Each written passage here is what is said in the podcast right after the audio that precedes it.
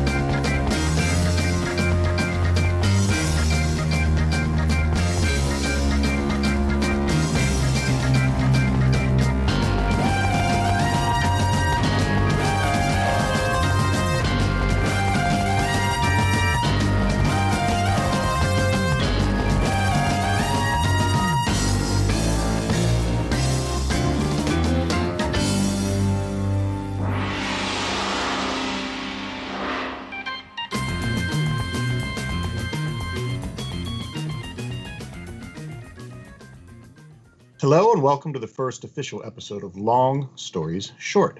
My name is Kevin Courtwright. In our introductory episode, I give a sort of mission statement as to what this podcast is about and what I wish to achieve with it. To recap, I explained that this program is about the art of storytelling. And our focus here is that of learning from those who actually are involved in telling stories. Primarily, this is about the art of fiction writing. But additionally, it's about the art of acting, as actors perform the words of writers. And as I stated previously, when talented actors perform the words of talented writers, this combination is a tremendously powerful tool for storytelling, and it's a magical experience. So let's begin our journey of discovering more about the mysteries of stories. My first guest on this podcast is a truly talented, visionary, brilliant, and fiercely independent writer, director, producer. He's written and directed scores of films, created, written, and directed truly innovative and impactful television programs, as well as created, written, and directed documentaries. He's a master storyteller. And like Albert Einstein before him, he wears the same basic outfit every day of his life and dares you to say something about it. Please welcome to the program my friend Stephen Mitchell. How you doing, Stephen? I'm doing fine. How can you argue with a an intro like that. Thank you, Kevin. no problem. And just to clarify, that's Stephen with a PH, not a V. I seem to remember you once referred to those with the V spelling as cretins and lowlifes. I think I remember you saying. No, I never did. But there was a girl who once traced my name on the trunk of my car when there, there was morning dew. And oh. instead of a PH, she spelt the V with a heart. and uh, so that was the exception to the rule. Yeah, you got to let that one go. Yeah. That one we let go. Um, so to get started, uh, you might recall Stephen in the movie Play Misty for Me. There's a scene in a bar where Clint is talking to the bartender. You probably know that was played by Don Siegel. Yes. The reason that Clint did that is because this was his first time as a director, and he'd been uh, working with Siegel in the past, being directed by him, and he just wanted to have him there as sort of comfort in his first ever directed scene on his own. And that's kind of what this is for me is having you on this first show because you've interviewed me before and you've been a mentor to me for years and years and years. And now it's my turn to try to see if I can do something here. So that's why I wanted to have you first. So I appreciate you being here. Oh, thank you. So you and I have known each other for quite a while. Um, we're going to talk certainly about Cineparis, your company, a little bit later, but just as a quick introduction to our shared history, I came to know you, I believe, um, might have been about 1995. I had moved here, ended up in Cineparis, and was invited to uh, hear you speak and was suitably impressed. And we've known each other ever since. Yes. I think you were in my repertory company for a, a span of about 15 years, if memory serves. That's about right. So tell us uh, a little bit about yourself. Well, I'll get a little basic biographical information. Tell us about your youth. Uh, you don't have to go on too much, but I'm sure the listeners would be very interested in learning a little bit about you yourself. Well, I, I grew up in Brentwood where all my, I'm exaggerating a little bit when I say all, but most of my neighbors were in the film business or the movie business. Uh, my friends' parents were stars of TV and movies. And uh, for example, if you remember the movie All About Eve, um, Hugh Marlowe, who played the writer, was my best friend's dad. Mm. The woman who played Eve bought our family home when we moved out of Brentwood, and she moved in uh, into our house not too far from where uh, Paul Revere Junior High School is, in fact. Okay. And uh, you know, uh, James Whitmore's son sat in front of me in a couple of my classes, and I used to see uh, Richard. Uh, oh Lord, I'm forgetting his name. Paladin, uh, Have Gun Will Travel. Okay. Uh, he would drive by in his Rolls Royce, or I'd see Gregory Peck up at the Country Mart. So it was it was a rarefied atmosphere. Although I just took it for granted, I didn't think that it was anything out of the ordinary. Right. And some years later, many years later, in fact, uh, a friend of the family married a TV director by the name of Paul Stanley. And Paul became a mentor of mine. He'd said, anytime I'm shooting, you can, you're welcome to be on the set. And he did a lot of episodic TV, did a lot of the Mission Impossible TV episodes, uh, the, the ones with Peter Graves and uh, that cast. And he did pretty much if it was on TV at that time, he did it. So I visited a lot of sets saw, met different actors like Barry Sullivan and Glenn Ford. And I mean, it, it was for me an extraordinary time. But when I was on these sets, and given that the crew knew I was a friend of the directors, I'm just a kid actually, uh, they all talked to me. I'd, I'd go up to the sound cart and the sound man would give me a headset and he'd plug the jack in so I could hear what he's hearing coming through the headsets from the from the mic. Yeah. And I'll tell you, when Peter Graves was going through the Mission Impossible team to decide who he wanted for this episode, and he'd the, all the photos were wrapped in plastic laminate, and he dropped them on the table. I want to tell you through the earphones, that sounded like a gunshot. Really? That's how that's how much it amplified but it was a fantastic experience. And uh, uh, how it came to me or why it came to me, I don't know, but I've been dealt some very good uh, cards in my life. Yeah, it sounds like it. By the way, the Richard you were trying to remember, is that Richard Boone? Yes. Sorry, I couldn't remember his name because oh. I was a big fan of his. And in fact, uh, uh, the, the lady who married Paul Stanley, Jacqueline Stanley, uh, before they were married, she worked on one of Richard Boone's shows, a TV anthology. Okay. And uh, they were very often going up to Wildwood to to shoot uh, some of the episodes. That's a pretty rarefied way to grow up. It's it sounds like it was fascinating. Now, with that background, uh, my next question was going to be about your first memories of stories. Um, I don't know if you had any where stories just affected you when you were even younger than that, or if it was just always part of what you've already described and you grew up to love stories at that point? Well, I think I grew up not thinking of them as stories, but as movies. Okay. And I would I would go see a movie, oh gosh, time after time after time. In fact, even today, I say if a if a film isn't worth looking at thirty times, it's not worth looking at once. Mm. And each time I see Lawrence of Arabia, different nuances, different, I'll draw different inferences. You know, the difference between an implication and inference is an inference is something you bring from it. And I think that as I grew up and grew older and expanded my awareness, my experiences, I was able to get more from the film that may or may not even been uh, intended by the authors or by David Lean. Yeah. But if it's if it's a film that's true to its content and true to its theme, you can derive that benefit time after time in a different way that makes it worth revisiting. Even by the time um, 1965, maybe, came around, I'd seen The Great Escape 15 times. And that's amazing considering back then you actually had to go to the theater to do it, not like today. There was no home video. That's right. That's right. Yeah, that, that shows a real love of something when you invest that much.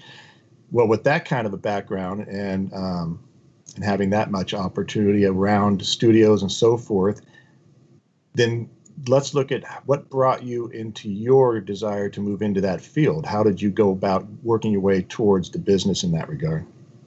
Well, I think when I was um, hanging out with Paul on the set, by that time it was a foregone conclusion. I mean, I think everyone that knew me understood that I was going to become a filmmaker. It was very clear, a foregone conclusion for reasons I can't even account for, but there it was.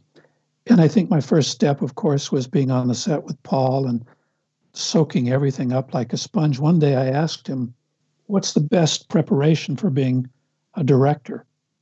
And he said, Live a full life. And I thought, well, that's interesting. Not, I don't know how to apply it particularly, although that's exactly what I went out and did. But it's probably the best advice he ever gave me. I went out and lived my life as though I were in a movie for at least a couple of decades and got away with things that, you know, I, I, let's not say I got away with them, but let's say I lived adventures that any one of those adventures would make an amazing book. And yet there I was living it and uh, seeing a lot of movies and talking to people who'd made movies. I came to understand that reading autobiographies by film directors was very valuable because you learn things you don't learn from biographies written about the same director by someone else. True. So if it's a if it's a book written by a director, I read it. Whether it's well, regardless, as as recently as William Friedkin, going back to John Huston, and it, I just soaked it all up. Yeah, I know you and I had the privilege of going to see uh, Friedkin give a lecture uh, and promoting his book. That was a couple three years ago, wasn't it? However long it was. I, I hate to tell you, but it was probably five to six years ago. Oh my God! Oh man. Well, you know, uh, I'm going to draw back to something you said earlier, just briefly, and then bring us right back. You had made reference to um, wanting to see films that you want to see again and again because there's always something new in there. And it made me think about, you know, I guess that's the case with all great art as a lover of music and musician myself, music is the same way for me. It's the kind of music that I can go back to and I can listen to the same piece over and over and over and constantly hear something new.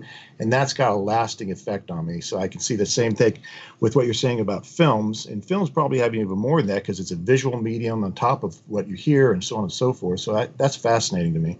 Yeah, I think it's a concept that runs through all of the arts because yeah. you can you can look at a painting and go back and look at it and maybe see a mood or an inference you can take away that hadn't occurred to you previously. Yeah. And certainly, you know, I listen to uh, Herbert von Karajan as my favorite compo- uh, uh, director, and I listen to his symphonies that he conducts, uh, whether it's Beethoven or uh, Albinoni, or and there's such nuance and there's such finesse and such an eloquence of voice coming from the music that I can listen over and over. Well, I do. It's on my it's on my iPhone, and uh, there's a reason. There's certain pieces of music or certain plays or certain books that you can go back to. For example, my favorite book I was asked about recently is not one book, but a combination of three books written by John le Carre. It's commonly referred to as the Karla trilogy. Tinker Tailor Soldier Spy, The Honorable Schoolboy, and Smiley's People. And though many people try to uh, diminish his writing by categorizing it as spy fiction, it's as final literature as you're going to find anywhere. You can go back to it again and again. You can get more and more nuance, more and more things you might not have noticed. And I do, and it moves me the same way when when Smiley goes to visit Connie in Tinker Tailor or later in Smiley's People, because what we're seeing is a character in Connie who had one life to give and one life to live, and it was wrenched from her by people who were devious and had too much to hide. And there's nothing in that book that isn't true today. Yeah. And and there you're just reinforcing the theme of this podcast about the power of story. Yeah.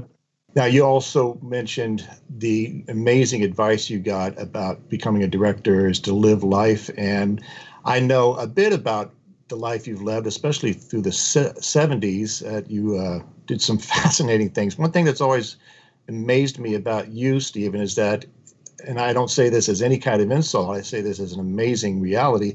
You've never had a basic job, you've never had a day job, you've made your living in amazing ways and never had to do a nine to five like I always have and still do. It's always fascinating me. And I know that in the 70s, you sold cars. You would buy and sell cars, like get them from Europe and sell them in the States. Is that accurate? Yes. I would go to England and Italy and I'd buy Bentleys and Maseratis and Ferraris and drive them over there and enjoy them, live the high life while I was there, and then call the shippers. They pick them up, they go on the boat, and 30 days later they're in Long Beach, and then I would sell them.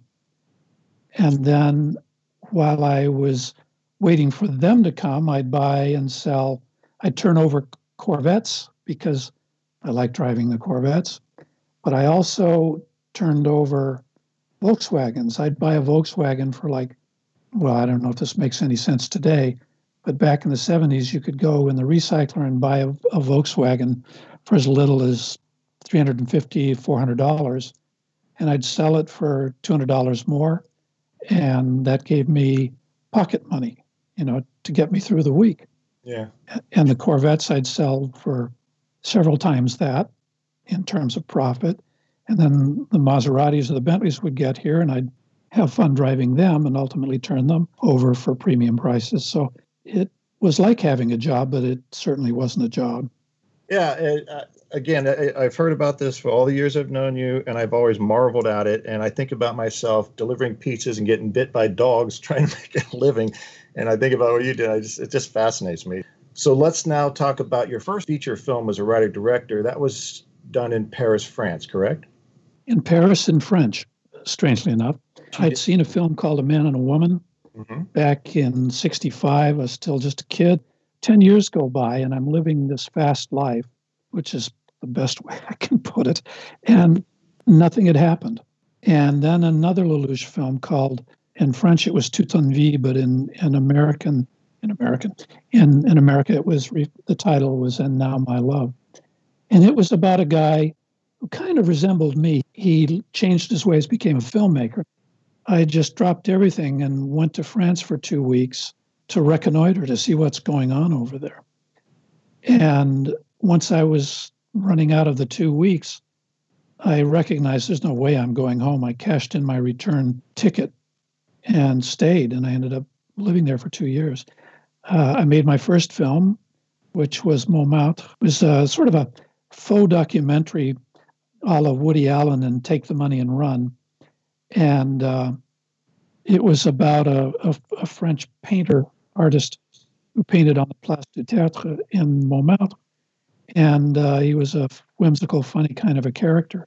So that's where I started. I went on to do a TV pilot because I asked my agent, What can I do over here that you can sell over there? And she said, Well, get the rights to the Crazy Horse Saloon, which I did. And while I was at it, I made a TV pilot called The French Chef with a French movie star named Philippe Léotard. American audiences would know him best probably as the guy who comes through the windshield of a truck in uh, The French Connection 2 as it crashes to a halt.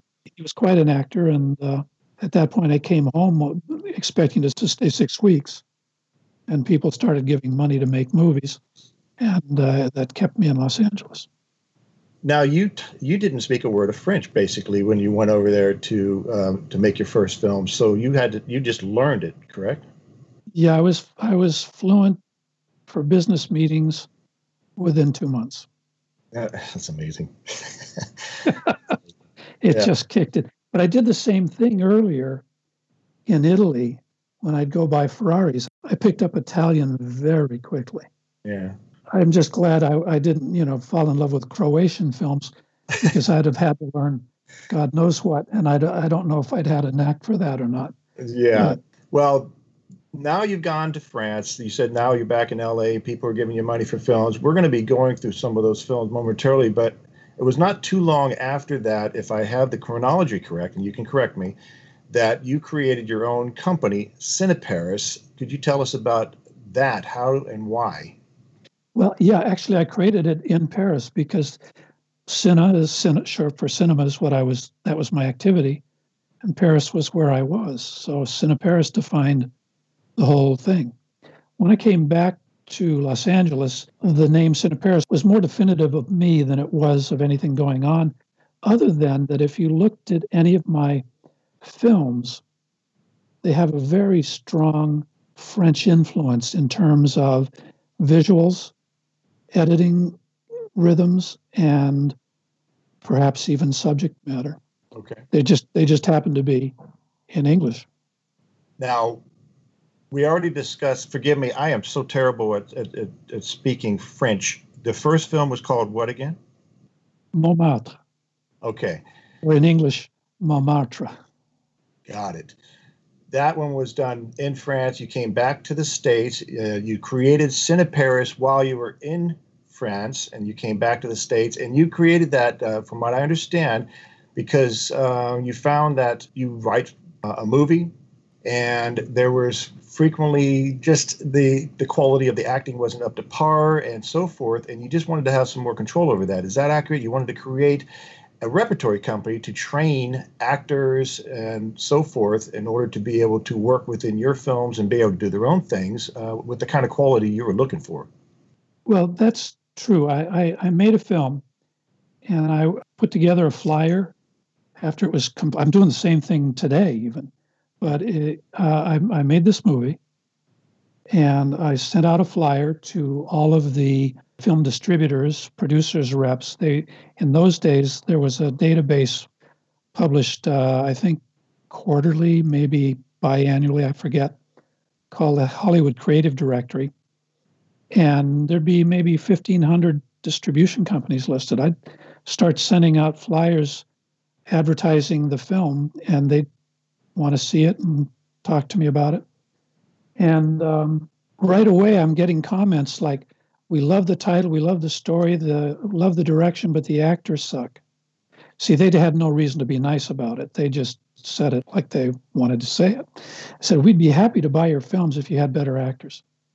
Well, I looked at the situation and I wasn't taking. I was taking the best actors I could get. They'd all been to Stella Adler or to to uh, um, the Meisner or, you know, all of the better acting workshops in Los Angeles, but that didn't translate into result. And either the techniques that they were teaching weren't effective, or these people hadn't studied the technique well enough. So, as a survival mechanism, like at one point in the mid 80s, uh, Jaguar was taken over by a I think John Egan, I believe, was the new head. And he says, We got to get better electrics because these Lucas electrics are killing us. Mm-hmm. You know, the, the, the, the, electrics keep going out on these Jaguars and the reliability is out the, out the bottom. As a quality control measure, he, he upgraded the electrics. Well, that's what I did. And I came up with a technique that I thought would make any actor look like a seasoned actor within six weeks and what I did is I worked backwards because I'd seen so many movies with such great acting. I just created a technique that made the actors look like that. Okay. None of none of this working with what you feel. I didn't want the actors to feel anything.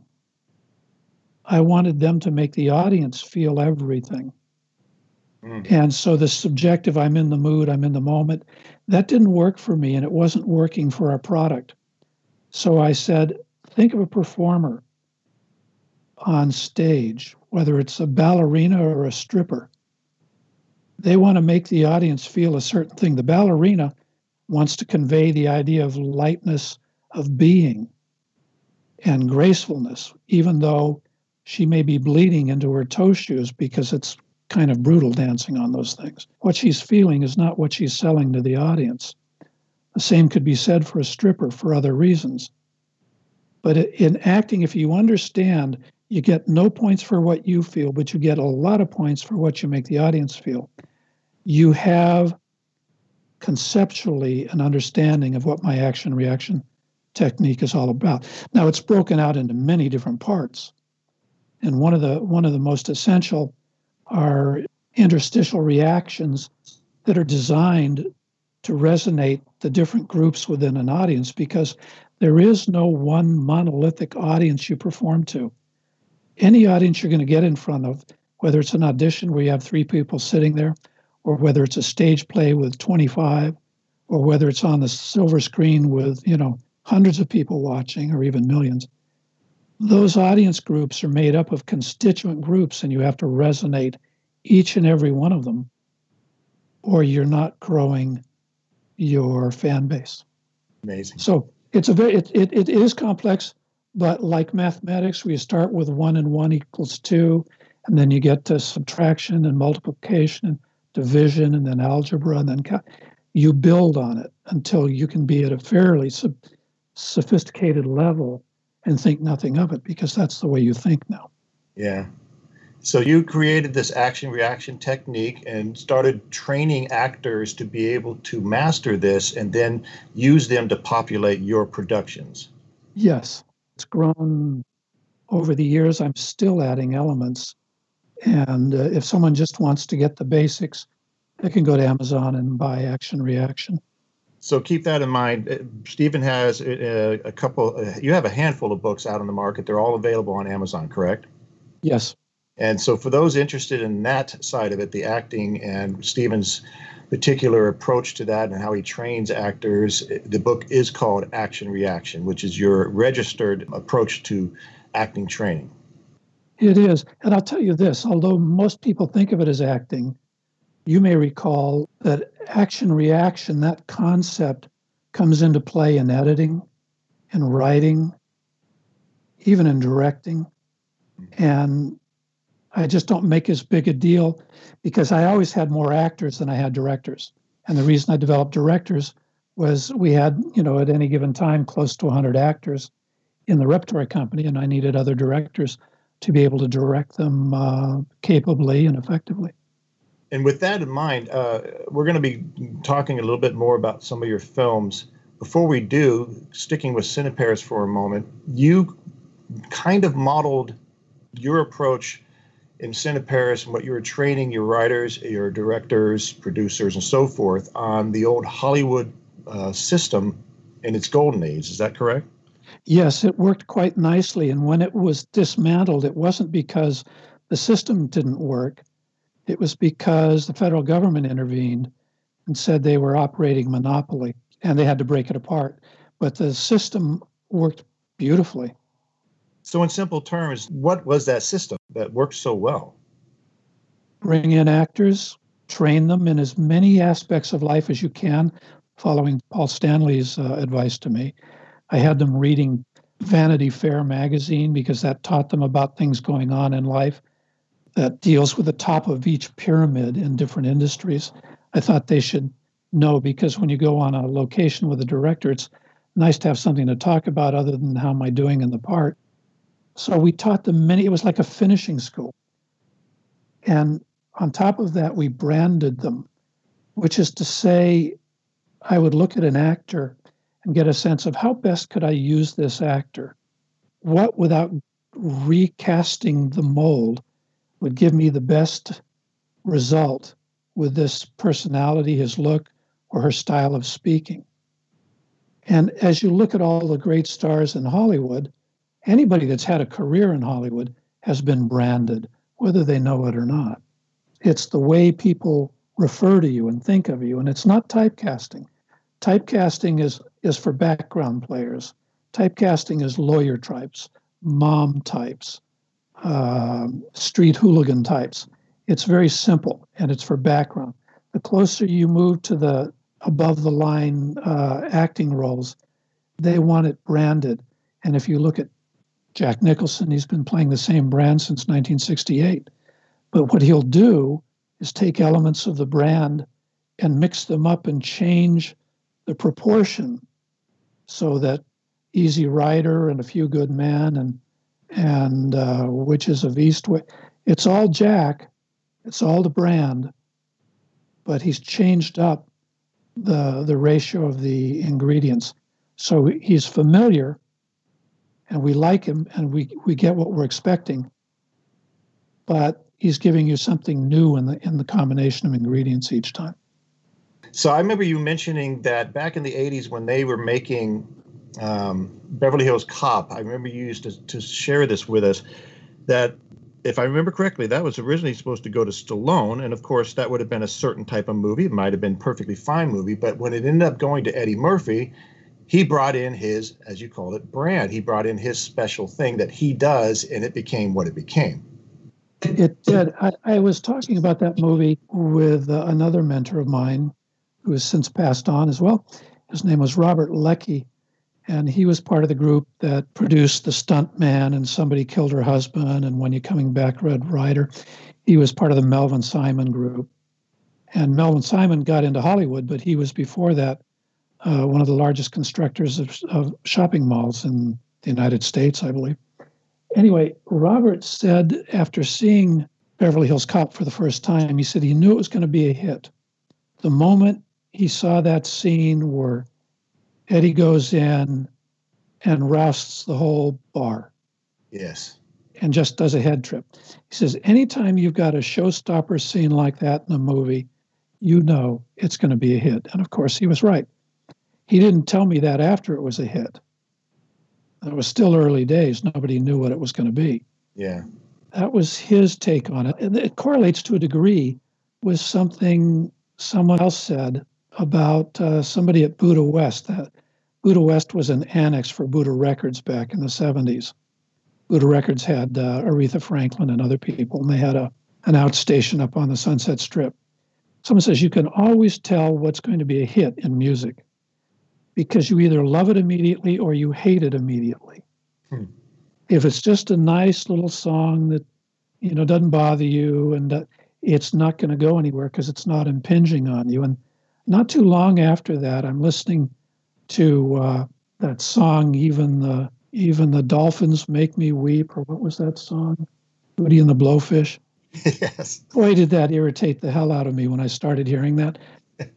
but like ten days later, I'm humming along with it. Yeah, yeah, they'll they'll do that. They'll sneak up on you like that. Yeah, but that's that's how you know it's a hit. If you hate it, it's going to be a hit. well, doesn't mean you have to like it. It just means you want to invest in it if you can. Right. Now, um, you were using the term branding. Now, you used to use the term signature in Cineparis. Now, you saw those as basically synonymous. Is that correct? Yeah, I, I, I was I started using the term signature in France. In French, they say le griffe, which is basically the mark a, uh, an animal would leave on you if it if it mauled you. You know, you'd see the claws, however many there are, yeah. uh, scraped across your face.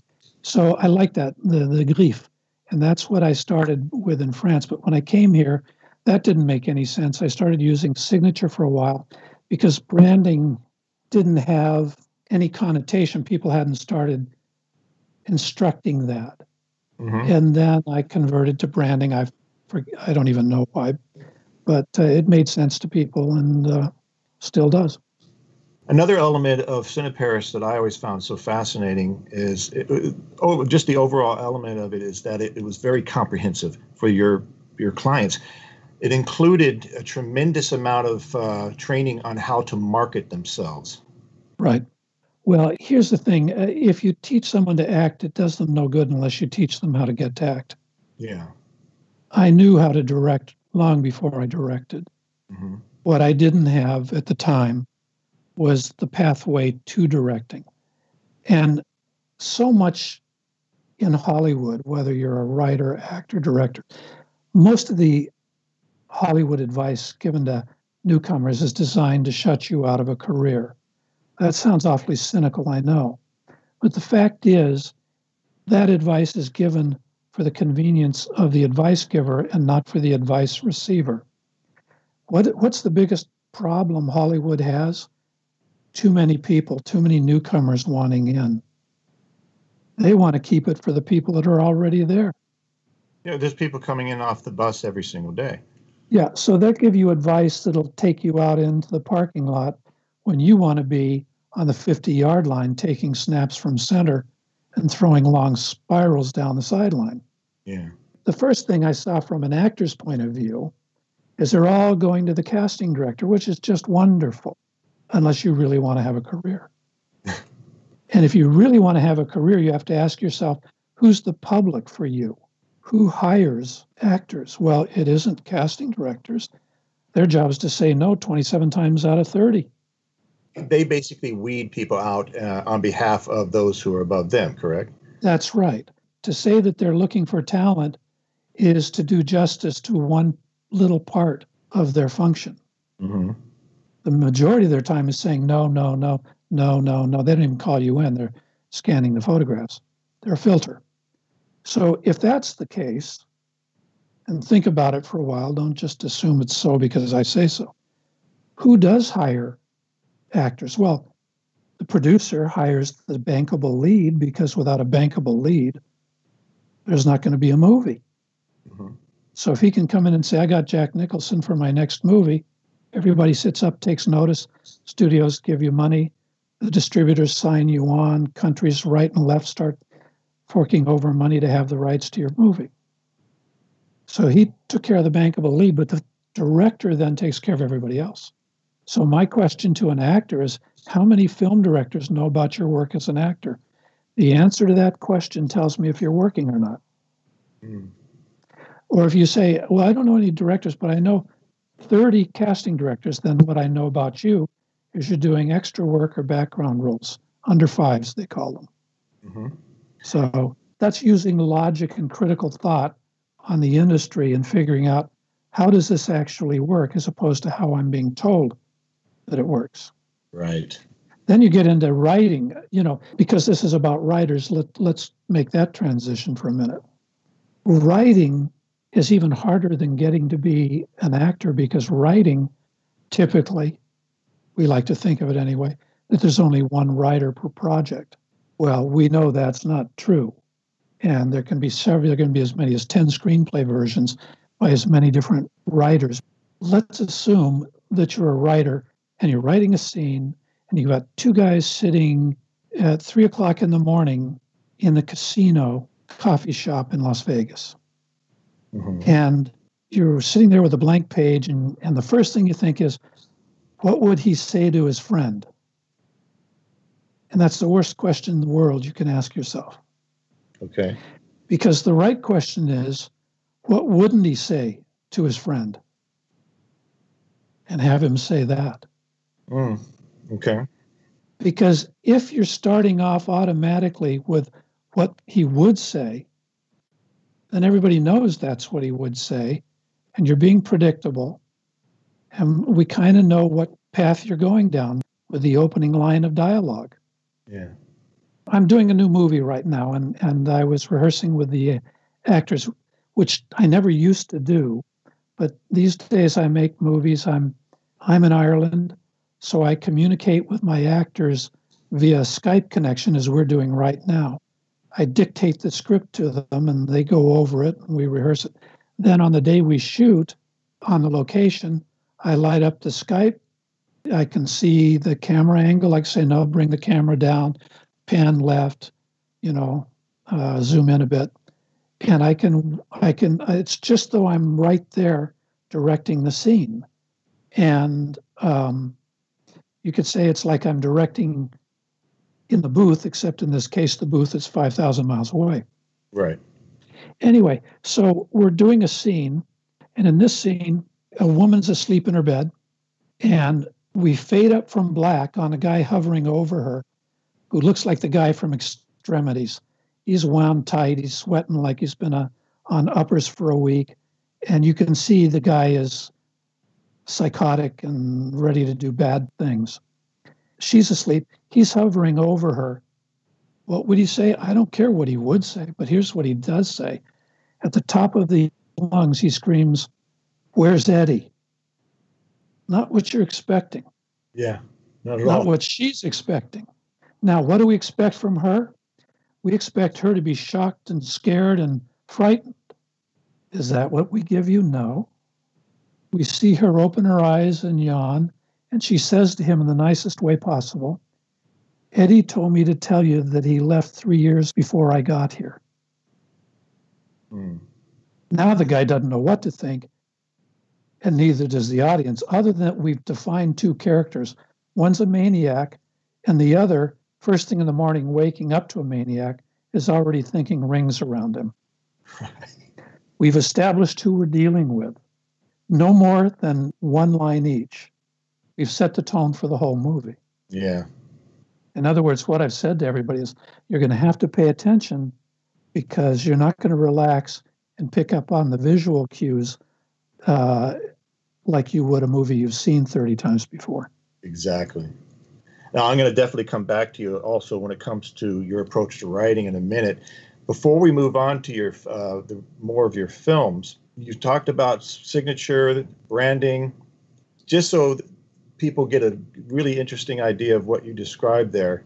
If I, I'm going to mention a couple of three names of very well-known actors and have you just describe in your words what their brand or signature is. If I was to say, well, you've mentioned him a couple times, Jack Nicholson. Well, Jack is insubordinate, uh, deliciously so, mischievous. One thing I like about him is he always does the unexpected. Hmm. One of my dictates is an audience will always remember what it didn't expect to see. And Jack gives us that in a, an abundance. Hopefully, I'm giving you that in that opening scene of this movie I'm doing 101 to the 405. Yeah, exactly right. When you said that about Jack, that's what I thought is what you were just describing in your movie. What about someone like Clint Eastwood? Well, Clint is always antagonistic and always slow to react unless he needs to be fast. Uh, he gives everybody trouble. And if you remember, and this goes way back to what, 67, 68, or was it possibly 69, Dirty Harry, uh, when he's given a new partner and he says, I don't, I don't work with him and calls him a spick, which, you know, obviously our heroes don't call people spicks. No, we don't like that. No, but but one of the other characters said, "Oh, he gives he calls him mix," and you know he, he did the whole litany of of of uh, of slurs that that comes forth from Dirty Harry. hmm So we just had to accept it. But the fact is, when we saw that that Latino partner got shot up, he visits him in the hospital and he says, "Don't think less of yourself because you're you're not wanting to come back. You know, the, this isn't for everybody, and it needn't be for you." Yeah. So what that conveyed, that interstitial reaction, if you will, the change up, was that yes, this tough, bluff, antagonistic front he puts on is as true as it's true, but it also serves to cover up a softer, more sympathetic side that we might not have sus- suspected existed in the character. So just as Clint Eastwood showed the nicer side to that gruff manner, so did Tony Hopkins in Silence of the Lambs, who's playing the worst, most despicable person in the world, and yet his role in the movie was to play her guardian angel. Mm. And he did it so effectively, he only had 15 minutes screen time in the whole movie. And he's all I can remember about the film. Brilliant. Absolutely brilliant.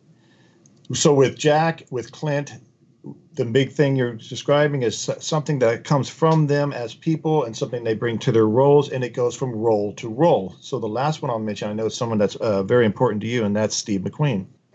Well, Steve, very interestingly enough, if you look, I have, I happen to see some very early clips, and I don't even know where I found them today, but they were before he found his brand, Mm-hmm. and he was using a New York accent, like he'd been to the actor's studio and was putting that brand on. didn't fit him at all. But he became number one at the box office for almost his entire career when he did find his brand. And he was playing a guy who spoke with actions and reactions and had very little dialogue. He was a tough guy for sure, but he made sure to show a little vulnerability in each of his films. In the famous chess scene with Faye Dunaway and Thomas Crown, she catches him looking at her playing with a chess piece, smiling, which she's doing in a flirtatious fashion. But then she gives him a look to say, I wasn't really doing that. And he catches himself like, oh, I've been caught. A little bit of vulnerability that you don't see from, say, a Steven Seagal, for example. Right. In in the getaway, he's just shot the hell out of a squad car with a double uh, with a with a shotgun. And Ali MacGraw gets into the car and he's about to get in the back seat of the car and they're going to make their getaway. And she inadvertently hits the gas and the car, you know, does a burnout going in reverse and knocks Steve on his ass. When do you see that in a movie with a tough guy hero? You don't. Right. But he put that little awkwardness in there. And then in Bullitt, he's in the nightclub scene, and that great rock combo is playing with the flute. And the waitress reaches across him to take a menu, and it comes right past him, and he jerks his head back as though he just about got a paper cut. And he puts his hand up to his nose. And then he pulls his hand up to reassure her, no, I'm fine. These little vulnerabilities played well against the tough guy. And I thought were endearing. And it happens too often in too many of his films for it to be anything other than by intent. I would think, yeah. It's fascinating being able to, to evaluate these people and see what they're bringing that's so unique. I mean, I wish we had more time. We could talk about Sean Connery. We could go all the way back to all the classics of the 50s and 40s and before. Uh, we haven't had the time, but it's fascinating to see that and how you brought that into Cineparis and passed it on to those who you were training then and now. Well, with all of that understood, um, I'm going to mention some film titles from your resume of work. Uh, if, I believe all these were from the 1980s, and you can feel free to share anything you'd like about them. We'll keep it brief, but um, starting with Fait Accompli. Great title, by the way. Thank you. Uh, Fait Accompli. Um, I'd been back for, well, three years maybe from France. And um, I like to go out of town when I make a movie, in those days especially. And I wanted to go to uh, Baja, California, Ensenada, in fact, because I'd been going to Baja for family vacation since I was nine or 10 years old, and then carried on the tradition as an adult. And there was a place just north of uh, Ensenada called Quintas Papagayos, and they were it was like a motel where you rent a house instead of a of a room and they had uh, a number of these houses lining the front the beach front and then some of them back into the enclave but uh, i wanted to go shoot down there and so i i did but the week before i'm supposed to go the french actor who was starring in the movie decided he couldn't go there mm. because he was afraid he might not get back into the country. Okay. So there's a story there. And suddenly I'm stuck for a leading man. I had to look all all around and do a casting notice and find somebody to play the lead, and I couldn't find anybody. So uh, it was just easier to do it myself. So when we went down to Mexico, I created a character that existed only in flashback that gave context to the actions of my French hero up in Los Angeles. And We shot in LA and in Palm Springs for the most part. But this gave impetus and context to all of the present time actions.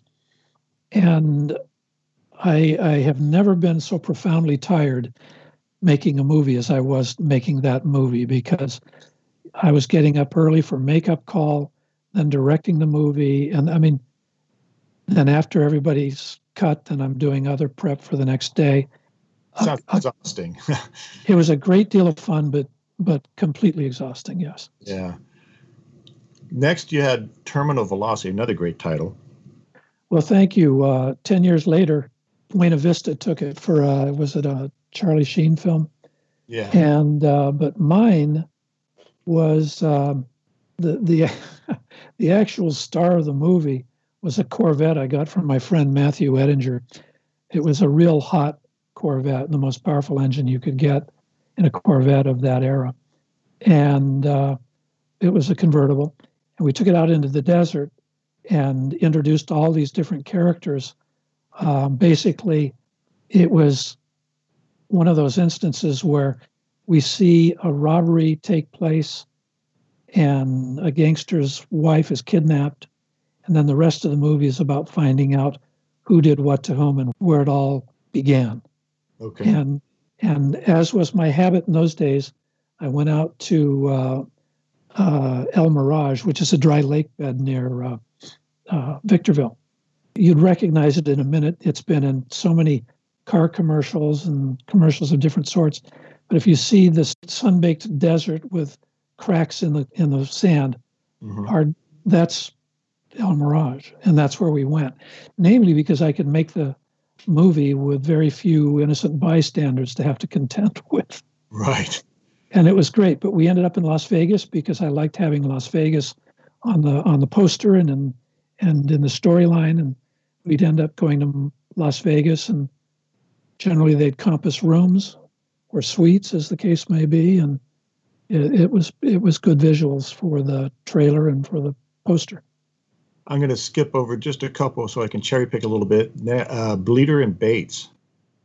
I got the best compliment I've ever gotten for one of my movies, I have to say, from Allen Garfield, who was went for a time under the name Allen Goorwitz, but Allen, he was Allen Garfield and Allen Goorwitz and then Allen Garfield again. You saw him in The Stuntman as the writer. You mm. saw him in Wim Wenders' State of Things. He's been in tons of movies. He came to the premiere, which we held at uh, the Roosevelt Hotel in Hollywood on Hollywood Boulevard. And after the screening, he came up to me. He says, "This reminds me so much of Wim Wenders' work." Mm. And I thought, well, I'll I'll take that to the bank. Yeah. Thank you, thank you very much.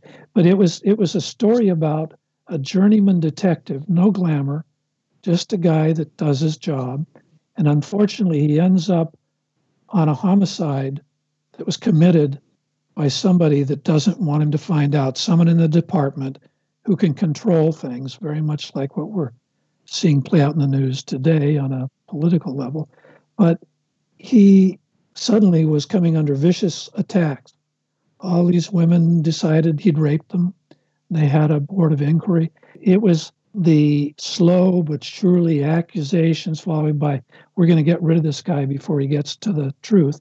Not that anybody knew what the truth was, only one guy did. But the people that he was coercing to do these things were doing it because they were being coerced to do these things. Mm-hmm.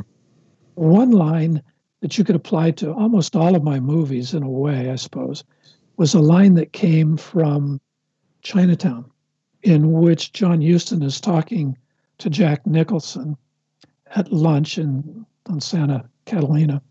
And I'll I'll throw in an extra word in there just because I like it. But he says, "You may think you know what's going on, Mister Gitz, but believe me, you don't." Mm-hmm. Now, he didn't say Mr. Gitz, but I think it sounds better as a quote to have him mispronounce the name, which he was wont to do anyway. Yeah. But my feeling is if if the audience thinks they know what's going on and that's what's going on, you're not telling a story anymore. They're ahead of you, or think they are. Yeah. If they don't know what's going on, then you're you're telling a proper story keeping them in suspense, keeping in the mystery going, not knowing exactly where this is headed. Yeah, in literary terms, it's called a page turner. Right. But if, if the audience thinks they know what's going on, and heaven help you that they do know what's going on, your story is is done and over with. That's true. You had two more that I'll mention from the 80s Dead Right. Dead Right. Dead Right was funded by an Italian distributor. They didn't see a script. They saw part of a script. But I'm in, I'm in at a film market and I'm in there. I went into their suite just to sit down and rest. And then I'm now I'm rested because we were walking all over the place. I think, okay, now we'll go. I was making small talk with their his employees. And as I'm leaving, he walks in. Now I think, oh, oh, now I gotta have something to say. So we get to talking, and I said, I could make a movie for this much money. And I, I lowballed him. He says, What would it look like? I says, Well, come with me. So we go down, and as it happened, my rep was right down the hall from his suite. So we walked down the hallway, went into to my rep suite, pulled out the cassette of my movie, showed him the opening, fast forwarded to the middle, showed him about seven minutes in the middle, fast forwarded to the end. And he said, Okay, what movie are you going to make? I said, Dead right. But if you liked what you just saw, it's going to be exactly the same or the same. Mm. He had to get his mind around that a little bit. and then he said, Okay. He said, Come to my office. He had an office in Studio City. He said, Come to my office Monday or Tuesday or whenever it is, got back, and we'll we'll do the deal. So basically, I made a deal to make a movie based on a few uh, a few minutes of looking at my last film, having a good title, having having the chutzpah to, to pitch it that way. Right. but having lived a full life, I'd, I'd done worse.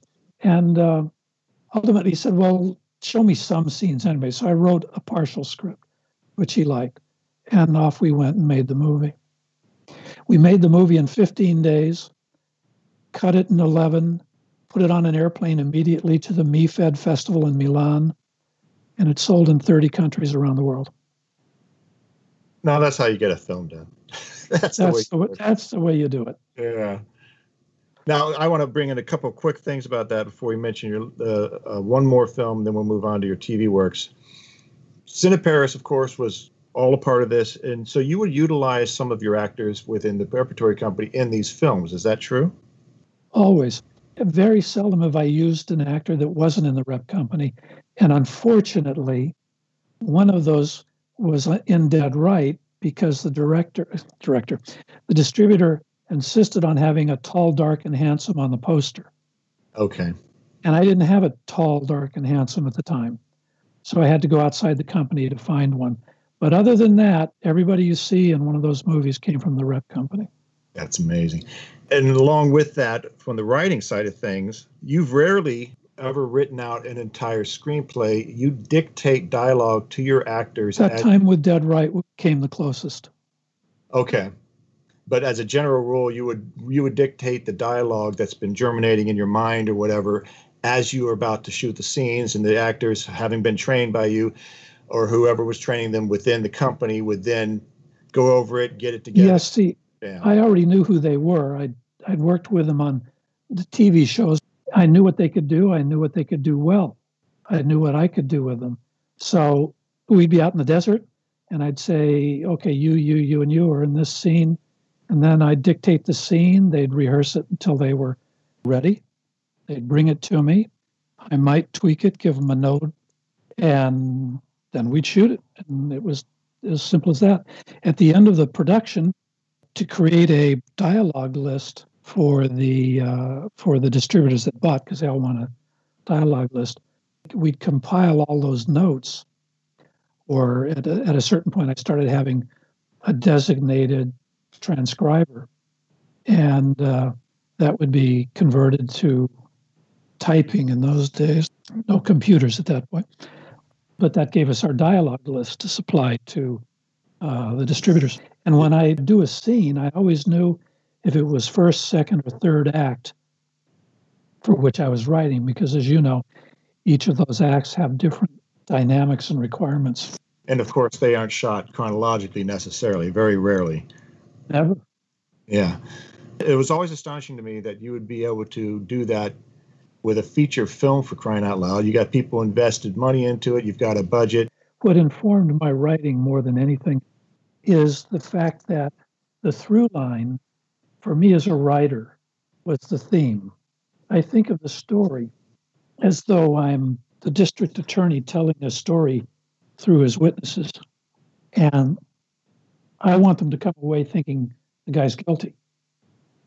Now, the defense attorney's telling a different story through his witnesses. And whoever stuck to the theme and told the most convincing story won the case.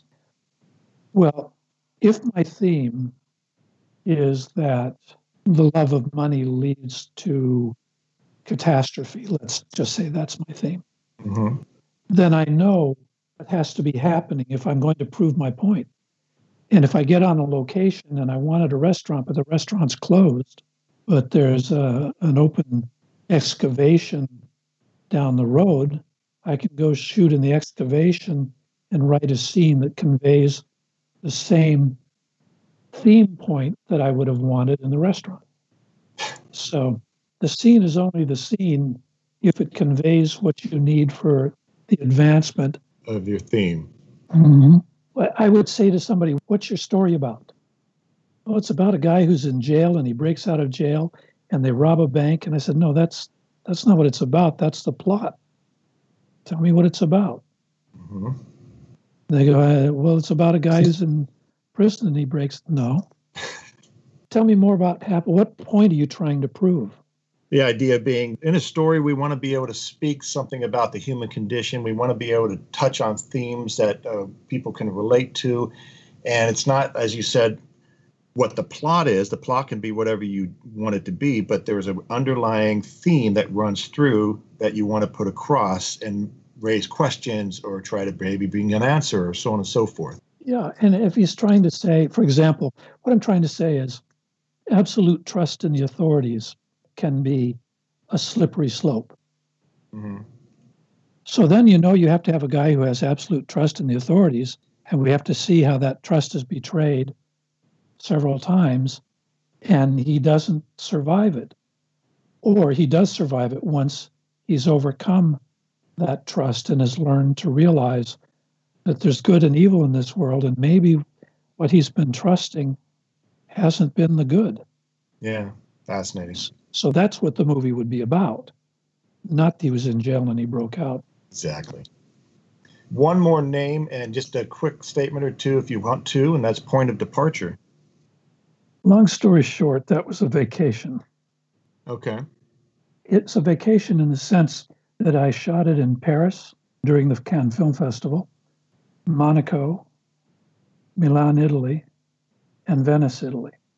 Okay.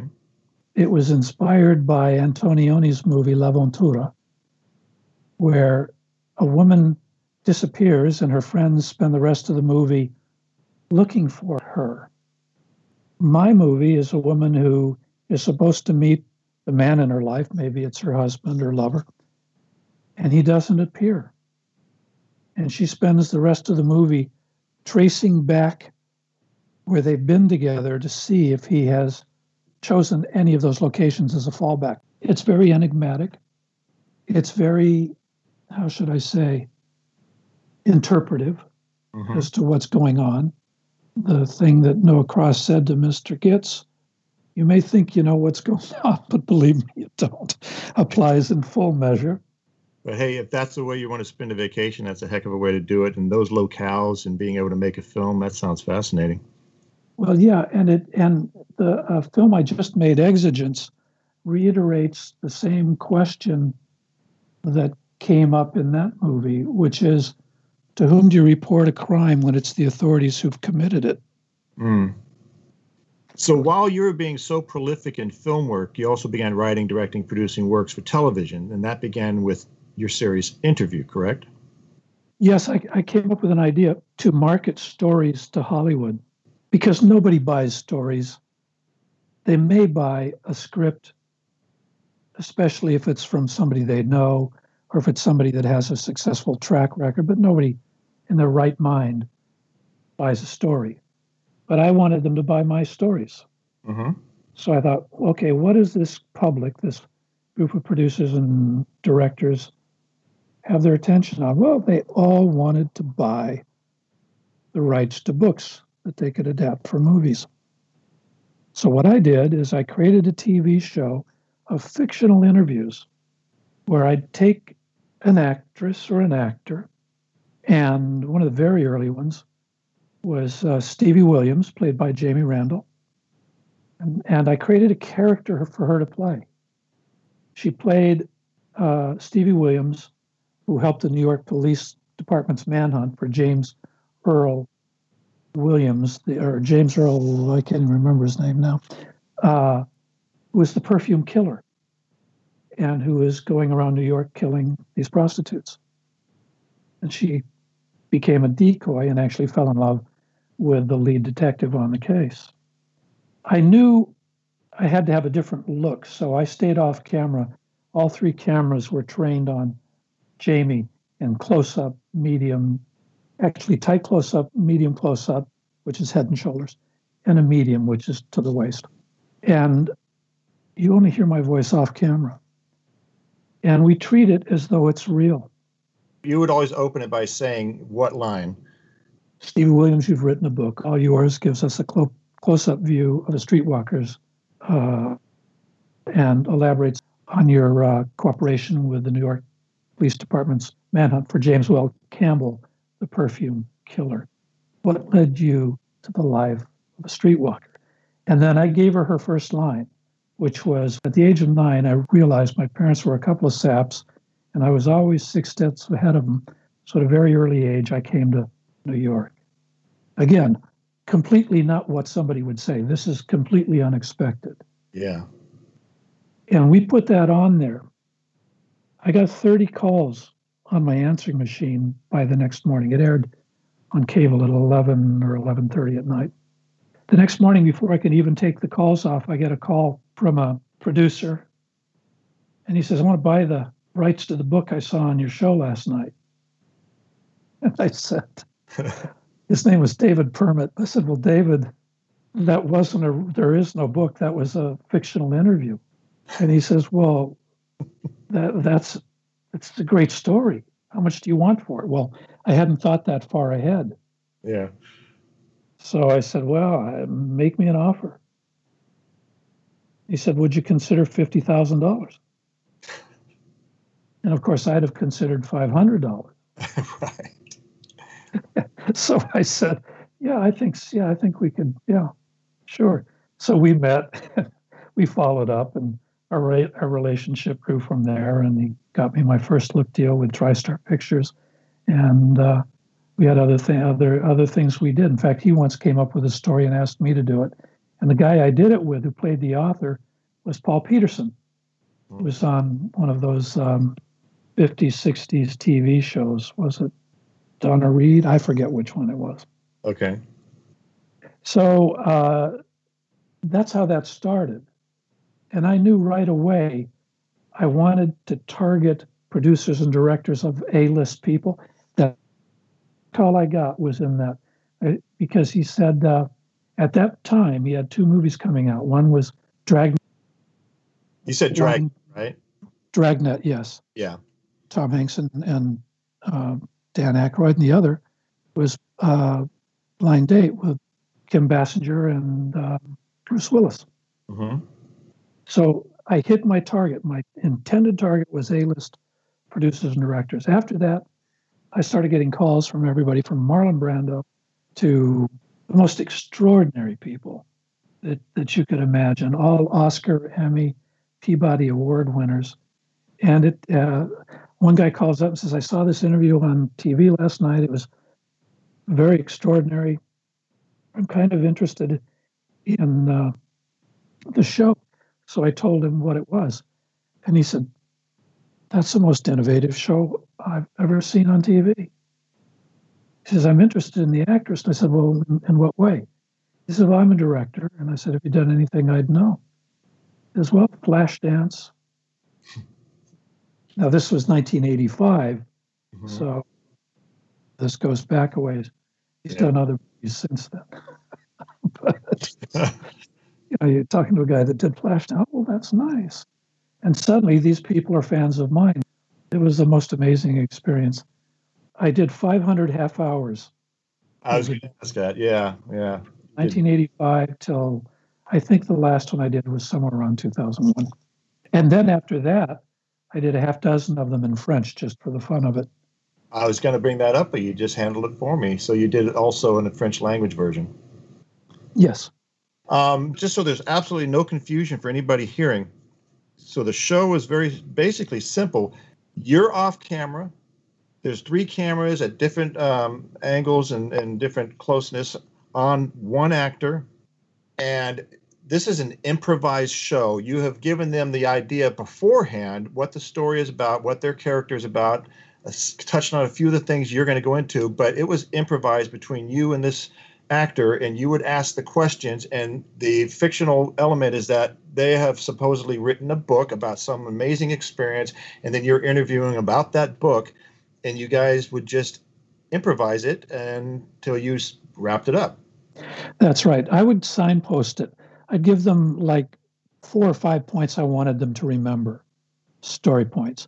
Everything other than that was elements. I'd say, "What did you do in our in our pre-taping?" I'd say, "What what have you done outside of acting as a living?" And I'd say, "Well, one guy who fly Cessnas from the manufacturer out to the the buyer's home airport, more or less, and because all of the avionics were put in aftermarket, he'd have to do dead reckoning so he's navigating by the stars to. I thought that was a. That, there's a story there somewhere that I never used. Yeah. But that's kind of an interesting thing. But I, if if he had a southern accent, or if he had a New York, that heavily influenced where I situated my character and the kind of story I put them in. Stevie Williams had a great New York voice, and she had a husky whiskey voice. So and what we're looking at is you once again we're dealing with the actors in your repertory company Cineparis. You knew who they were, but then you would ask them something about their private life, their personal life, find out some things, and then you would create a story, and that would become the fictional book, and you would interview them about that book, and therefore they're talking about things they would know about. Yes, but I'll give you an example where I, that wasn't the case. Uh, the Herald Examiner came out and did an interview about me on the show. Mm-hmm the fellow who did the interview was a, their hatchet man, David Gritten, an Englishman who was very soft spoken. And he came out and did an interview with me. We were there for an hour or so. And I couldn't tell if he loved it or hated it or what he thought. No clue. Mm-hmm. The only thing I knew about David is I'd read an article he did on a particular actress, and he took a hatchet to her and killed her five times over. And I'm thinking, oh my God, if he did this to her, what's he going to do to me? yeah. So I'm thinking, oh Lord, do I tell anybody that uh, that he's doing an article, or I just keep it to myself? Well, he calls and says, uh, "You're going to be in the Sunday edition." So I went off and I bought every edition of the Herald Examiner that Sunday that I could find. I was on the cover with uh, Bertolucci getting his Academy Award for The Last Emperor, the Getty Museum uh, opening up, and me. Mm-hmm. And I, I couldn't have written more glowingly about the show if I'd written it myself. I wouldn't have dared. so I called him and I said, David, how would you like to do an episode? He said, I'd love to. So he comes to the studio and I sit and talk to him. I give him again four or five story elements, but the rest is whatever he wants to say. Yeah. And we did it. and uh, I took him a VHS copy of it uh, after it was done, dropped it off at his appoint uh, at his apartment. A day or so later, I get a call from him, and he says, "I can't believe this. I've watched this several times, and I can't tell where I leave off and your story begins. it's it's so true. It's so real. Yeah. And people would call up and say, Was that a true story? And I'd say it's as true as anything you'll see on the six o'clock news. well, that's for sure. so sometimes, even when it was someone I knew very little about, sitting and talking with them, getting their speech patterns, getting their vibe, getting a sense of what inference do I draw from this person and what words can I put in their mouth is the only way to go because the result is whether you've got a great actor in front of you or not, it's going to look like you have a great actor on yeah. the screen. Yeah. Now, the last thing I want to bring up about interview, if I remember this correctly, you were talking about interview. You had a very uh, humorous situation once where an episode had aired, and the next day or whenever it was, the phone rang and there was somebody, and I seem to remember you telling telling us that you had somebody that was just going on and on about how much they loved this episode of this show they saw, and then your other line was ringing and you put them on hold and it was somebody else that wanted to talk about the same episode and they were going on about how much they hated it and you went back and forth between the two. You're quite right. It wasn't an interview. It was something we called discussions. Ah. And the guy who called up first couldn't say enough nice things about it. he says i generally don't call on stuff i see but i i couldn't not call. I'm an op- i'm a professional opera singer i won't say who it was but i just loved it and it was remarkable and I, this is what tv should be and I get the call waiting, and I said, Could you hold on a minute? Sure. Who I don't know who this is, but that was the biggest piece of junk, and you're wasting people's time and blah, blah, blah, blah, blah. I, want to talk to you more. Could you hold on a minute? I go back to the first guy, and he's going, Yeah, that was was wonderful. I'd love to get a copy of it, and this, that, and the other. Go back to, Yeah, you guys, I'm going to report you, and then get, take you off the air. The same piece. Now we go back to what I learned at Buddah Records. If they love it or hate it, you've got a hit. Yeah, there you are. There you're tying it back to that because that's that's a good story, or just stories can have such an impact on people one way or the other, and it's that's a perfect example of it.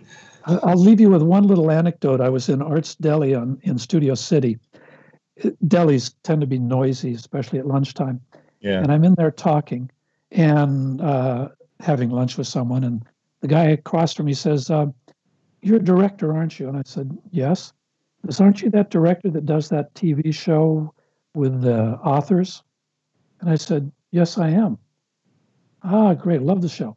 Okay, so now I'm thinking about it. How do you recognize me? I'm not on camera. Right. So I said, How did you? I'm not on camera. How'd you recognize me? It's your voice.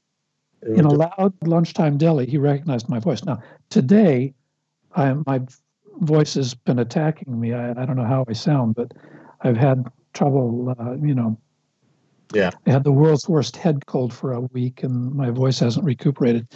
But talk about branding. When your voice is recognizable in a crowded deli at lunchtime.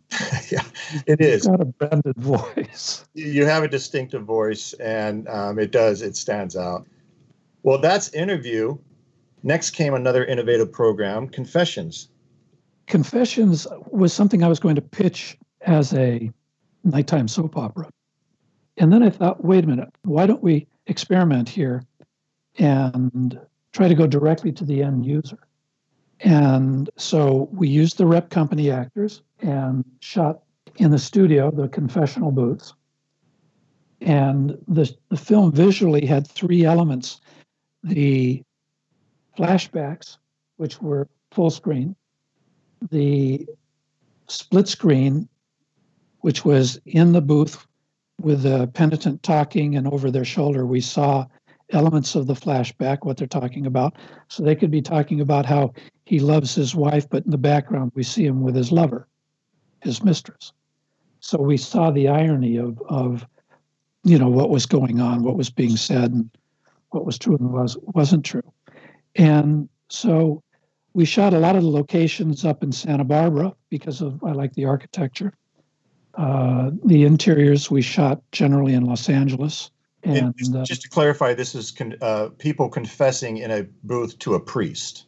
Correct. Yes, I'm sorry.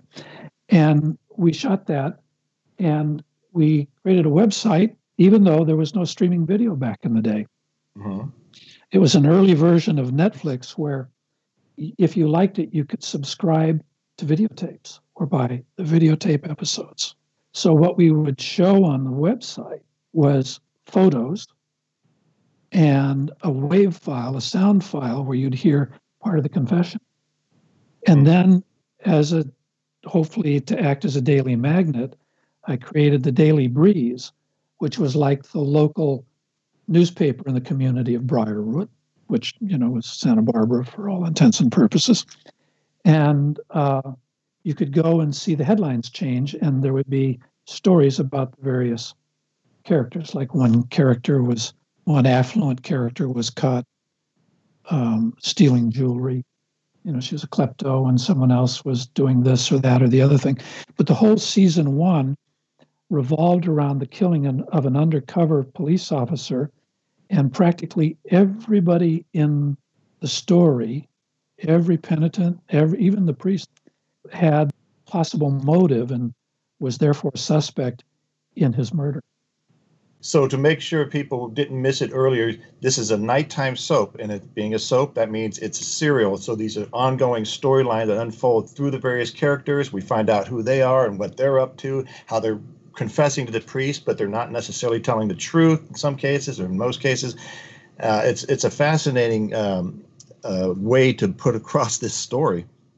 Well, we had nothing but fun with it, and I, I, I learned early on, especially with TV, because in a film, to a degree, you have a captive audience in the theater, or to some degree in their home. They've committed to watching the, the movie unless it's just so awful or it's not their cup of tea. It's easy to switch channels. So I came up with what I as a visual arrest. The visual arrest means as they're turning around, switching channels, they see something that makes them stop and figure out what it is.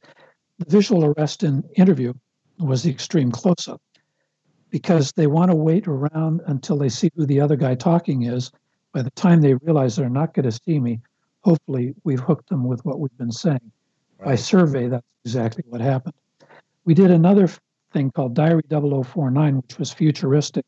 It was a political future, political sci fi, I guess, where every citizen had to go into a video booth, like a phone booth on the corner, but more private and talk to the computer about what they did that day. And the computer would ask them questions. This is under like a dystopian sort of 1984 world. That's right. The yeah. visual arrest was a, a thin blue line that went across the bottom of the screen that would turn red when the person is obviously lying, or even sometimes when it wasn't so obvious, and we'd wonder, what are they uncomfortable about? What are they lying? Yeah. So that's is a nice visual arrest. On confessions, the visual arrest was the split screen with the penitent talking and seeing the truth playing out over his or her shoulder. Yeah, that irony. That's just I love that kind of thing where you, you're saying what they're saying and then you realize what they're really about. It's that's just great. You moved on to do two comedy shows after that, Clip Joint and the Jerry Fairfax show. So, what uh, prompted to decide to go towards comedy for a while? Clip Joint was inspired by uh, Larry Sanders show. I was a big fan of Larry Sanders, Garry Shandling, everybody on the show. Yeah. And that was our version of that. For for nine years, I was a CableACE judge, judging uh, best comedy directing. You became a judge at one time, did you not? Uh, one year I got to do that. Yeah. Then they folded into the Emmys. Uh, so that was my way of having fun, and and I I really enjoyed clip joint, but it was a lot of work because, as you know, I'd start in one part of the studio and set up a conversation, and then I'd go to another part. Someone would walk by, we'd follow them to another part. There'd be another conversation. Well, I got to be the one to screw that up once, since I was also in your uh, in the group. I was also an actor, and you had me in there playing a role and this scene was going to start at one end of the studio, go through all these different uh, people's little scenes and elements and conversations, and work its way towards me, where I would then end up kissing um, a fellow actor, Kathy Carey. And that was the sort of punchline of the whole thing. And I was a little nervous about that, admittedly. and you finally got to, to us, and I, there was a pause there on my part and we had to shoot the whole thing again. So that was kind of mortifying for me. But um, yeah, that it was a complicated thing. I have to say, you weren't the only one. Yeah, thank goodness. It it happened, you know, it happens, yeah. and I, I I made my bet. I wanted these long takes, so I had to live with them, and that's fine because in the end, the only thing the audience sees is the one that went right. So it doesn't matter what we went through to get them. It only matters was it worth getting that long take? Did it pay off with the audience? And I think uh, for the most part they did. Yeah. Jerry Fairfax came basically as a vehicle for our good friend Michael Chancellor. Mm-hmm. Michael has done a lot of work with me. He's he's done uh, full scores. He he scored uh, my documentary Carrera Panamericana. He, he did the music for Clip Joint, obviously for the Jerry Fairfax show. Uh, Point of Departure was his music. And he's an exceptional musician and composer, but he's also the funniest guy in the world. Yeah. And after I was watching uh, some of the early Thin Man shows, uh, movies, I got him on the phone one day and said, Am I dreaming or do I see a lot of William Powell in Jerry Fairfax? He says, No, you're not dreaming. It's I, I have a lot of affinity and proximity to that character. Mm-hmm. And and it's evident once you see it. But he he played a great showbiz never waser, a guy that never made it and is trying for a comeback. And he he had exactly the right tone, the right degree of oblivion. And all I had to do was surround him by people that were all in it for themselves. Yes. And he handled them with aplomb. He was magnificent. We did, interestingly enough, I think I'm if I'm wrong, it's only by an episode or two, but I think we did 186 half hour shows just to clarify then in, in, very simple terms so for each of these shows clip joint and jerry fairfax the basic premise again is well clip joint is a show within a show. Duke Maltin that's his real name and he's Leonard Maltin's cousin uh, had a movie review show that he didn't care a thing about. But he had all these girls that were the clip joint girls that would do bits with him and they'd show clips.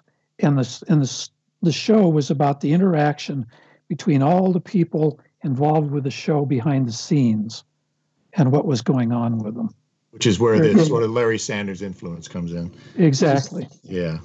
And then Jerry Fairfax again, he was a never, never particularly successful singer, um, and has problems. And now he's trying to come back and give us the uh, the setting. I always thought the setting of this show was so funny. The setting is the house of a rich lady in San Marino, where the old money in Los Angeles lives, who had a sweet spot for Jerry, and she let him come shoot his show in her piano room. And so once a week, this motley crew of show business hangers on would come in, overtake her living space, and he'd do his show, and we'd see the back of her head right up behind the, in front of the camera watching him do his shtick because she was just smitten with Jerry. It's basically an audience of one as the camera's right behind her. She's in the foreground. And by the way, this is the second show like interview where your voice is heard, but you're never seen because you're the director in the show. That's right. Yeah. That's right. And Jerry and I had Jerry and I, Michael and I had a good understanding of how far to take things and where, where to push, where to bring back and uh, it was a pleasure working with him. Yeah, he's a he's a great guy. Now, do you see much difference between drama and comedy when it comes to approaching each of them, say from a writer's perspective? None whatsoever. Okay.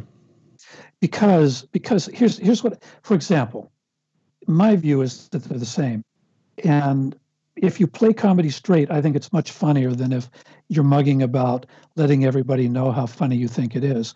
This is one reason why I cannot abide Saturday Night Live because they're all signaling how funny they think they are.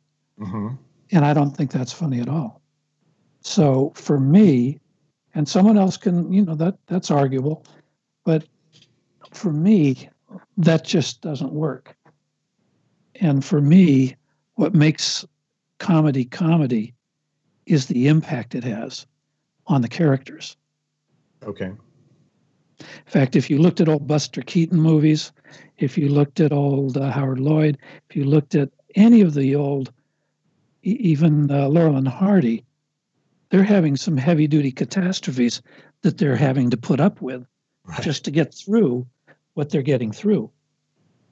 So, as a writer, uh, tell me about the relationship between the words you write, or in your case, dictate, and the performance of those words by the actors. I mean, how do you see that relationship? That that fascinates me, and that's something I want to bring up later on in the show when actors come on to give me their impressions of that element, that relationship, looking back towards the writers and the written word. But how do you see that relationship between what you write or dictate and what they do with what you write or dictate?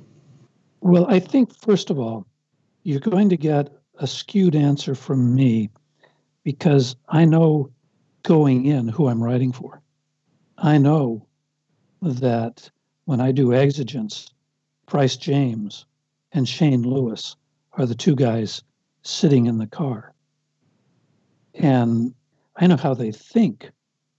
So making them speak is easy.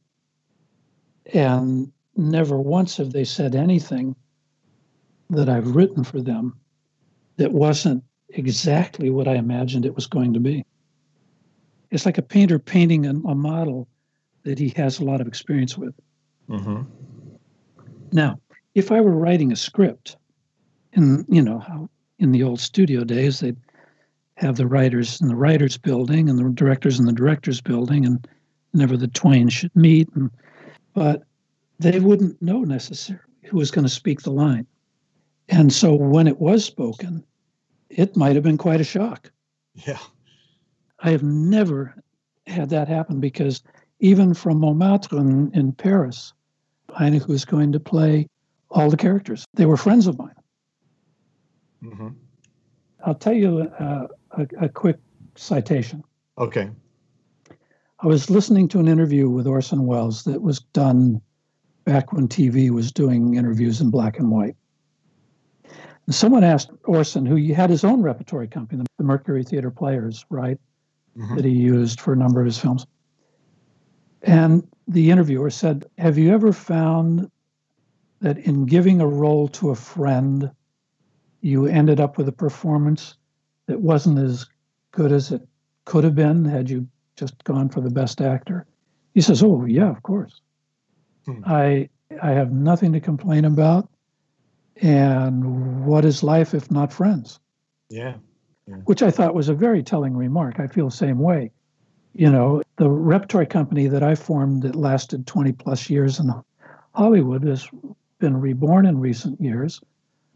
Uh, the actors are in the States, primarily on the East Coast, but there are a few on now on the West Coast. I'm in Ireland and making movies with them and I'm ha- I have no complaints about anybody I've had in any of my movies. And I just got uh, a, an offer from a U.S. based distributor for both Exigence and uh, The Dearly Departed.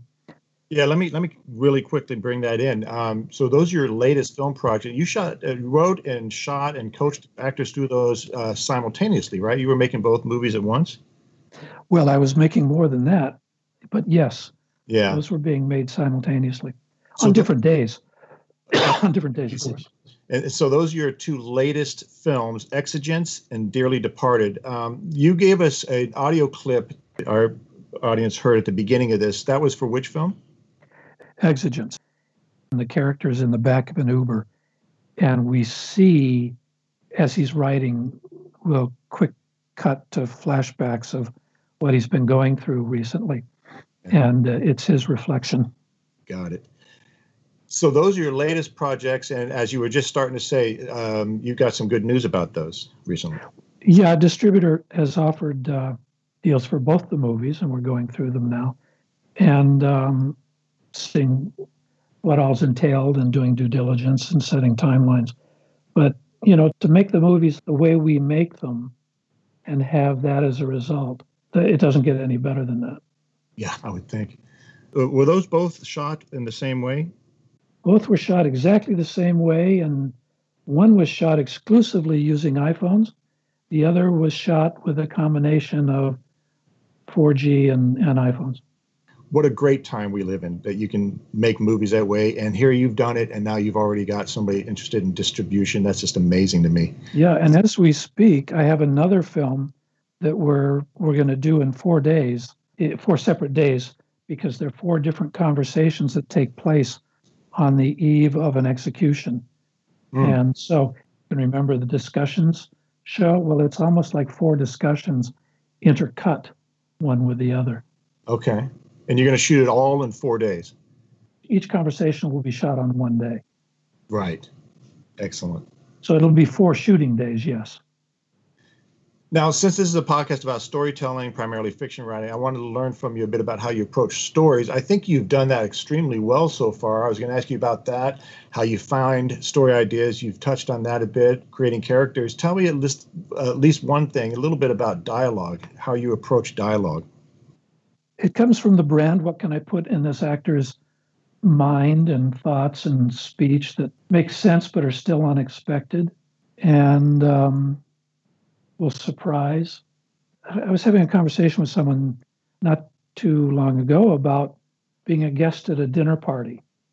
And I just happened to offhandedly say, the function of a dinner guest isn't to come and enjoy the dinner. The function of a dinner guest is to come and entertain the other guests. Hmm. And that's your function as a screenwriter. that's a, a very interesting insight. Um, last question about writing. Tell me about the importance of proper three act structure in feature films. Um, it's vital, in my estimation, because without it, the movie's going nowhere. You've got people saying what people would say and doing what people would do, but it doesn't add up to anything. If you don't have rising action in the second act, the movie goes nowhere. I'll give you an example of a movie that your listeners can go look at and then tell me if I'm right or wrong. It's Spy Games with with uh, Robert Redford and Brad Pitt back in the 90s, I think it was. Okay. The movie starts off, and in the in the opening scenes, they have the resolution. Hmm. really? Once you've resolved the picture, once you've resolved the protagonist, the movie is over. Get to the ending and get out. But they give us the resolution in the opening sequence, and then they take us through as if we didn't know. Now, it's okay to start with the ending and go through the movie. They did that with Lawrence of Arabia, arguably the best movie ever made. Sunset Boulevard. He starts off with a motorcycle accident, ends his life. Yeah. But that wasn't the resolution. When Alec Guinness's Faisal says Lawrence was a two edged sword, and the British driver driving him to the airport says, Going home, sir. And he says, Home. Like he doesn't know where home is because it's never resolved. He never understood who he was or where he belonged. Yeah. So there it worked perfectly. And then they went straight to the credits from there. But in spy games, they had to show us the whole damn movie. And I'm thinking, nothing means anything. Do you feel that's the same thing with uh, Titanic, the way they opened that film? You know what? I saw Titanic once and like every other guy, I saw it just to see the guy fall on the propeller blade. Now, uh, in order to have a bit of edginess to this podcast, maybe gain a reputation as subversive, perhaps a bit. Uh, you mean you mean we don't already? I just trashed one of the the biggest grossing films. the biggest grossing. Um, but I want to I want to put writers on the hot seat by challenging them on grammar or use of cliche phrases, et cetera, and so forth. So I'm going to throw out a couple of overly used phrases that are nearly always misused, and see if you can define them and even use them properly in a sentence. Oh, How about per se? As itself. I wouldn't even use it because it sounds it sounds affected. Mm-hmm. So I, I'd I'd stay away from it. Use plain English. That's my advice. It, you know, I've been wrong before. I think people use it thinking it just sort of means, for example, something, something, something per se. Yeah, and it doesn't. But that's not what it means. How about begs the question? Begs the question means you put forth an argument without foundation and your argumentative statement is the foundation. Okay. So I say women are no damn good. Well, what's your foundation? Women are no damn good. That's begging the question. Of course, yeah. a lot of people think it means that it demands the question be asked. That's right. come in through ignorance and common usage, but that's not the first. Shouldn't even be any anywhere on the map. Right. I'll tell you what bothers me, and I see this happening a lot in period pieces as people are using phrases that didn't exist back then. Oh, geez, that how could that mistake happen? Unless they're trying to go for some artsy thing where they don't care. No, no, yeah. they just don't know. It's just ignorance. Yeah, it's astonishing. Now, in my introduction of you at the beginning of this podcast, I used the phrase "fiercely independent." Do you agree with that phrase about you? Well, yes, but it's not like it's an effort to be fiercely independent. It's just I made the decision that there was a certain way I wanted to approach what I do. Filmmaking is too beautiful a thing to do it some way that you don't like doing it. Yeah. And so I created the way I want to do it. I don't expect anyone to do it the same way. I'd be surprised if they did, but when they do, it's kind of interesting. And I've been offered to direct things I didn't write. I've always said no. Thank you very much. I've I've been offered different ways of doing what I do. If you do it this way, I can mm, thank you very much. So it's just a very calm and considered decision I made. So the word fiercely is something of a misnomer, but you could say persistent, persistently independent. Okay. Well, I've always found it fascinating since I've known you. And now that we've learned about your life and what you've done in your artistic pursuits, uh, certainly independent has been made very clear. And uh, I th- hope that our audience has enjoyed it as much as I have. Now, do you have any uh, any particular advice or wisdom you'd like to share for others when it comes to writing before we close? Don't get too much in the box. The only box you need to be aware of is, if it is a box, the box of the three act structure. In terms of what your people are saying and what they're doing, do more rather than less. You can always tone it down later, but make it unlike what they've seen before. Hmm. Don't try to copy a movie you saw once because it's going to look like a copy of a movie you saw once. Yeah, that's great advice. Well, Stephen, I can't thank you enough for being my first guest and sharing your fascinating life and your uh, talent and your art with us. And I hope people will look into the works you've done and take an interest in it. And certainly, um, if they if you just type Stephen's name in in Amazon, he has a handful of books, all of which are excellent. Which movie did you write your book about? Um, about how to when you made your movie? Uh, Dead Right. Dead Right. So you have a book talking about your experience making that as an independent filmmaker. If you want to find out more about me, if you just put Stephen Mitchell, you're going to get a biblical scholar for the first 27 pages of okay. Google result. But if you put in Stephen Mitchell Ferrari, I'm very well known because of my involvement with Ferraris. When I was 17, 18, 19, I had a Ferrari that's worth $70 million. Today, they only made 36 of them. That'll get you to my blog, and then you can see a cross between the Hollywood stuff and the Ferrari stuff if that's of any interest to you it gets you away from the biblical scholar and into this ne'er do well who likes Hollywood. Okay, so that's that's a, a Google search, right? Yeah, excellent. And so, um, final thing, my producer Dan and I are both musicians and music obsessives. And as heard in the opening of this program, I chose a very specific music that means something to me and that I hope sets a tone for the show. So, with that in mind, I want all of my guests starting with yourself and on forward to share their love of music as well. So I'll be having each of them choose any music they wish to close the show, whether it's a particular song or anything that uh, you might have Dan or me choose from a particular artist or group, or if preferred, simply an example of any style of music. So you have the honor of being the first to choose.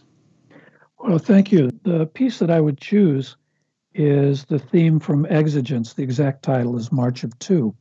One of the two stars is Price James, and his son, whose musician name is Blue, B L U, composed and performed March of Two, and it was perfectly suited to the tone and action of Exigence, and that's the one I've chosen. Excellent.